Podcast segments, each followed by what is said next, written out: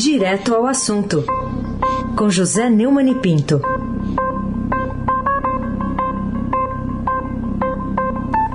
Oi, Neumani, bom dia. Bom dia, Raíssen Abac, Carolina Ercolim. Bom dia.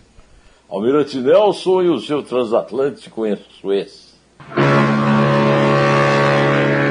Bárbara Guerra, Frânio Vanderlei, Clã Bonfim, Manuel Alice Isadora. Bom dia, melhor ouvinte, ouvinte da Rádio Eldorado, 107,3 FM. Raíssen Abac, tríplice coroado, craque.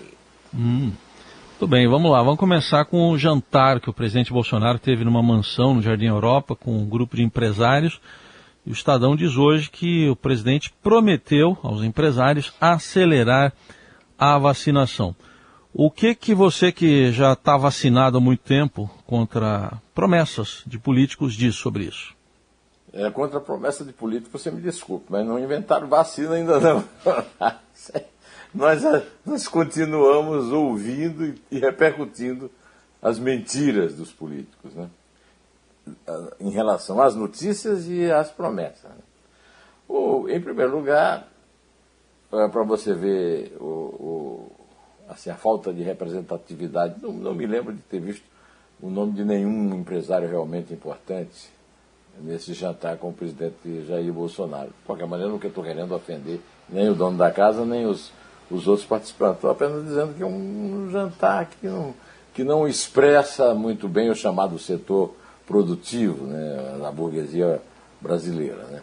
É, o, o, a postura do presidente foi elogiada por empresários. Foi uma conversa boa, eu gostei, desse Rubem Menin, controlador do, de MRV, Banco Inter e da rede de televisão CNN. Para ele, Bolsonaro também se comprometeu com a austeridade fiscal e com as reformas, que são outras demandas do setor produtivo. Eu desculpe rir, mas pelo amor de Deus, né? Eu preciso ser muito ingênuo, muito idiota, então muito esperto para acreditar nesse papo, né? Essa aproximação veio de, feita pelo Fábio Faria, que evidentemente. Bom, faltou, por exemplo, o Silvio Santos, o sogro do, do Fábio Faria, o ministro das Comunicações, né? que é um empresário importante da área de comunicação. Né? Importante mesmo não tinha nenhum, né? inclusive o dono da casa. De qualquer maneira, vamos torcer para que a promessa do Bolsonaro aconteça. Mas não vai ser fácil não, viu, o, Heisen? Não vai ser fácil não. É, basta ver a confusão que deu ontem com a suspensão do voo que viria, que chegaria hoje com doses de IFA, né? O, é, o, a matéria-prima do imunizante do, da Coronavac, que foi adiada para a semana que vem, teoricamente, por problemas burocráticos. Eu vi uma longa entrevista eh, do Dimas Covas na televisão e ele não me convenceu. Para mim, continua valendo a notícia, eh, triste, terrível para nós, de que a China e a Índia vão priorizar o uso de, suas, eh, de seus insumos na produção da vacina para os seus próprios povos. E são aí, olha, 2 bilhões, quase 3 bilhões de pessoas, de seres humanos a serem vacinados até eles voltaram voltarem a ter um, um fornecimento regular. Afinal, isso é, deve ser lamentado também, porque até agora a Fiocruz não diz a que veio. Ainda ontem eu chequei os dados e das 25 milhões de pessoas vacinadas, 80% são da Coronavac e só 20% de repasses da Fiocruz. Até agora não tem vacina produzida na Fiocruz. A coisa está ficando, vai ficando difícil. E eu só tenho que comemorar, os, o, por exemplo, o, o, o Mauro, né, que veio aí aplaudir uma outra pessoa que tinha se vacinado e que estava muito feliz. É, contra a Covid, eu tomei a primeira dose e estou esperando que, que não seja, que não me seja surrupiada a segunda, marcada para o dia 16. Carolina Ercolim, tintim por tintim. Falar sobre empresas e ONGs que estão cobrando metas ambientais ambiciosas. Também destaque do Estadão de hoje. Eu queria entender aqui contigo qual que é a chance do governo federal de atender a essa reivindicação, que aliás ecoa no mundo inteiro a partir dos Estados Unidos. É, a coalizão Brasil-China, Florestas e Agricultura, é, Brasil-Clima, desculpe, estava com a China na cabeça. Um movimento que reúne mais de 280 empresas, instituições, representantes do agronegócio, meio ambiente, setor financeiro e academia, mandou uma carta ao governo Bolsonaro e a íntegra da carta está na edição do Estadão é, de hoje, para cobrar metas mais ambiciosas em relação ao clima e a medidas que enfrentem efetivamente o problema do desmatamento legal. A gestão atual registra os piores índices da história. Ela, esse texto aponta seis medidas que podem reposicionar o país na agenda climática com base em leis e normas que já estão em vigor, como o cadastro é, ambiental rural. Até rimar, rimou, né? A coalizão inclui números, nomes de empresas e instituições como Amad, Bradesco, Carrefour, Cargill, Duratrex, Gerdau, Gerdau, Amazon, Instituto Etos, Itaú, Clabin, Santander, Suzano, UBS, Unilever e WWF Brasil, que se uniram neste grupo para pressionar o governo e propor soluções na área ambiental. Né? O assunto será tratado num evento organizado pelo governo americano entre 22 e 23 de abril. Há duas semanas, o presidente dos Estados Unidos, Joe Biden, oficializou o convite a 40 líderes internacionais, entre eles Bolsonaro, para participar do encontro que vai debater a pauta climática, né, por videoconferência. Biden colocou a questão climática no centro de sua política externa e quer usar a reunião para que os países cheguem a acordos para a cúpula do crime, do clima. Eu estou contra o clima, até o crime eu já botei no meio aqui. Para concretizar isso que ele prometeu aos empresários, o Bolsonaro vai ter de fazer mais uma mudança na esplanada, mandando o ministro do Meio Ambiente, Ricardo Salles, de volta para casa. Até agora, não deu sinal, sinais de que poderá fazê-lo. Fará Raíssen Abac, o craque. Vamos esperar sentado aqui. Vamos esperar sentado aqui. Nem o... sentadinho. Pede, pede para armar uma cama de campanha aí e dar uma deitada. É melhor. Só, né? Deitado melhor ainda. Bom, tem outro assunto que está no noticiário do dia, atualização neste momento também aqui no portal do Estadão. Doutor Jairinho e mãe de Henri são presos no Rio, suspeitos de participação na morte do menino, caso trágico, né, triste. O que, que você diz sobre essa notícia, Neumann? Ontem eu estava comentando com a Isabel que eu sempre me emociono quando eu vejo foto do menino, quando eu vejo notícia do menino. A notícia importantíssima do dia é que a professora Monique Medeiros da Costa Silva, e o médico e vereador Jairo Souza Santos Júnior, doutor Jairinho, do Partido Solidariedade, imagina a solidariedade desse sujeito, né? foram presos é, na manhã de hoje, em Bangu, na zona oeste do Rio, por policiais da 16 é, do 16 Distrito Policial da Barra da Tijuca. Contra o casal foram cumpridos mandados de prisão temporária por 30 dias, expedidos pela juíza Elizabeth Louro Machado, do segundo Tribunal do Júri é, da capital. Os dois são suspeitos de participação da morte do filho dela, Henry Borel Medeiros, durante a madrugada de 8 de março. É, de acordo com as investigações da polícia, o doutor Jairinho agredia o menino com bandas, chutes e pancadas na cabeça, e Monique tinha conhecimento disso, pelo menos desde 12 de fevereiro. É, o pai do menino, o engenheiro Leniel Borel, diz que não tem dúvida do envolvimento do doutor Jairinho na morte do menino, do filho dele. A polícia monitorava a casa onde o casal estava desde a última segunda-feira. E hoje os agentes descobriram que eles não dormiram em casa. O doutor Jarinho e a Monique foram levados de onde estavam né, para a, o 16º DP. Até hoje, Heisen, é, os episódios de violência protagonizados pelo vereador, apontado como médico e monstro ao mesmo tempo, que é bolsonarista, têm passado impunes por causa do medo de vítimas como sua ex-mulher e suas filhas. A prisão é um ponto fora da curva.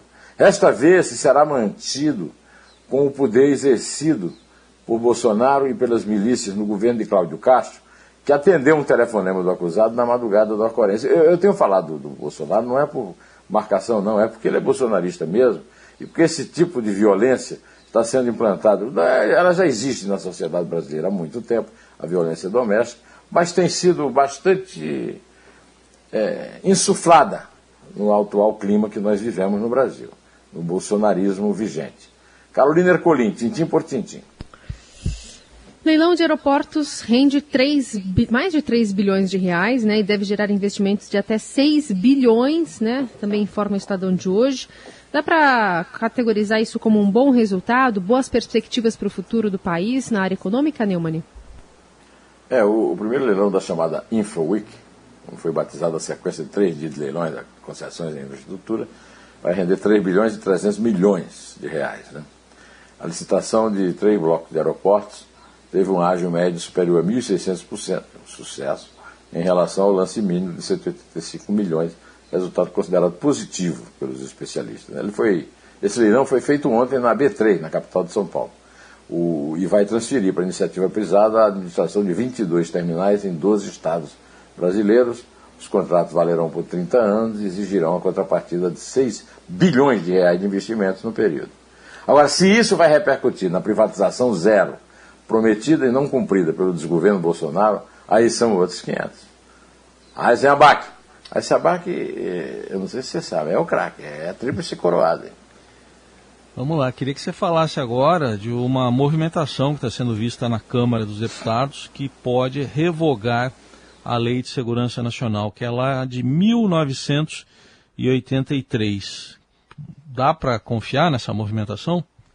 É, é o, quem está batendo caixa aí é a deputada Margarete Coelho, do Progressistas do Piauí, que disse ao Estadão Broadcast que a intenção da Câmara é revogar a lei da ditadura militar. Segundo ela, no lugar será votada uma lei chamada Lei de Defesa do Estado Democrático de Direito, que pressupõe, por exemplo, instituir o crime de golpe de Estado, inexistente na legislação atual nesses termos. Esse, é, como você é, lembrou, vem sendo discutido desde o século passado e, é um, e tem como base um projeto apresentado em 2002 pelo ministro da Justiça do, do, do Fernando Henrique, Miguel Reale Júnior. É, o projeto original prevê punições pela, por práticas como incitar guerra civil, insurreição e espionagem. Né? Essa notícia deve ser comemorada com a remoção de mais esse entulho autoritário da ditadura militar que, por ironia do destino, tanto o capitão sem noção exalta. Carolina Ercolim. Carolina Ercolim é tintim por tintim, como diz o Pedro Venceslau. Falar também sobre uma, uma marca importante alcançada pelo Estadão, Estadão que bateu recorde de audiência, é, né, com essa aposta, inclusive, na, nas plataformas digitais. Queria que você falasse para a gente qual é a importância dessa notícia na luta, luta travada pela imprensa para superar a sabotagem, né, também liderada pelo próprio presidente da República. Ah, ainda ontem, o Bolsonaro fez é, críticas, aliás, anteontem, violentíssimas, citando especificamente o Globo, o Jornal do Brasil. Ele não perdoa o Globo, o Estadão e a Folha de São Paulo pelo consórcio, é, de, que fica divulgando os números reais sobre a pandemia que ele desprezou. Mas no meio dessa confusão toda de pandemia, de recessão, o Estadão deu um salto de audiência em suas plataformas digitais e bateu, em março, seu recorde histórico na internet. Em março, de acordo com os dados do Google Analytics, Todas as plataformas do grupo atraíram um total de 47 milhões e 800 mil visitantes únicos, um crescimento de 52% sobre o resultado de Figueiredo. Ontem, aliás, foi o dia do jornalista. Eu gostaria de citar uma pessoa que eu estou sempre criticando aqui e vou citar elogiando, é o ministro Gilmar Mendes. Não apenas elogiando pelo voto que ele deu contra o absurdo defendido é, de forma absolutamente desconexa pelo Procurador-Geral da República e pelo Advogado-Geral da União, o Augusto Aras e o André Mendonça, dois candidatos ao cargo é, que vai ser desocupado pelo, pelo, pelo Marco Aurélio Mello, que é o decano do Supremo, é, ele encerrou, uma, ele fez um voto muito contundente que atingia de forma indireta o presidente Jair Bolsonaro. E de forma até emocionada, chegou a a, é, se emocionar durante a, essa homenagem que ele prestou no fim do voto, no fim da sessão, que vai ser reaberta hoje, quando vai ser decidido se, afinal de contas, vai ou não poder é, ser aberto templo religioso é, no Brasil inteiro é, durante o fechamento causado pela pandemia. Eu gostaria de pedir licença de fazendo uma homenagem retardada ao Dia do Jornalista, aqui nós estamos cheios de jornalistas aqui espalhados aqui pela produção desse jornal, de ler o trecho do texto de Gabriel Garcia Marques, que foi lido de forma emocionada pelo ministro eh, Gilmar Mendes. O jornalismo é uma paixão insaciável que só se pode digerir e humanizar mediante a confrontação descarnada com a realidade. Quem não sofreu essa servidão, que se alimenta dos imprevistos da vida, não pode imaginá-la. Quem não viveu a palpitação sobrenatural da notícia, o orgasmo do furo, a demolição moral do fracasso, não pode sequer conceber o que são. Ninguém que não tenha nascido para isso e esteja disposto a viver só para isso poderia persistir numa profissão tão incompreensível e voraz, cuja obra termina depois de cada notícia, como se fora para sempre, mas que não concede um instante de paz enquanto não torna a começar com mais ardor do que nunca no minuto seguinte. Muito obrigado, ministro eh, Gilmar Mendes. Muito obrigado, Gabriel Garcia Marques, por ter existido. Eu sou fã do Gabriel Garcia Marques como um grande escritor que é, dos 100 anos de solidão, mas, sobretudo, também como um grande é, jornalista. É, ele, um dos grandes livros, Notícia de um Sequestro, do Gabriel Garcia Marques, é uma grande reportagem, um livro espetacular. É, neste dia em que o doutor Jairinho e a Monique foram presos é, no Rio de Janeiro e que nós é, ouvimos os xingamentos do Bolsonaro e a palavra luminosa de Gabriel Garcia Marques no Supremo Tribunal Federal, eu peço, por favor, a, a Carolina Ercolim que faça a contagem de despedida. É três. Com o microfone ligado, eu digo é dois. Com o telefone ligado, eu digo é um. Em té.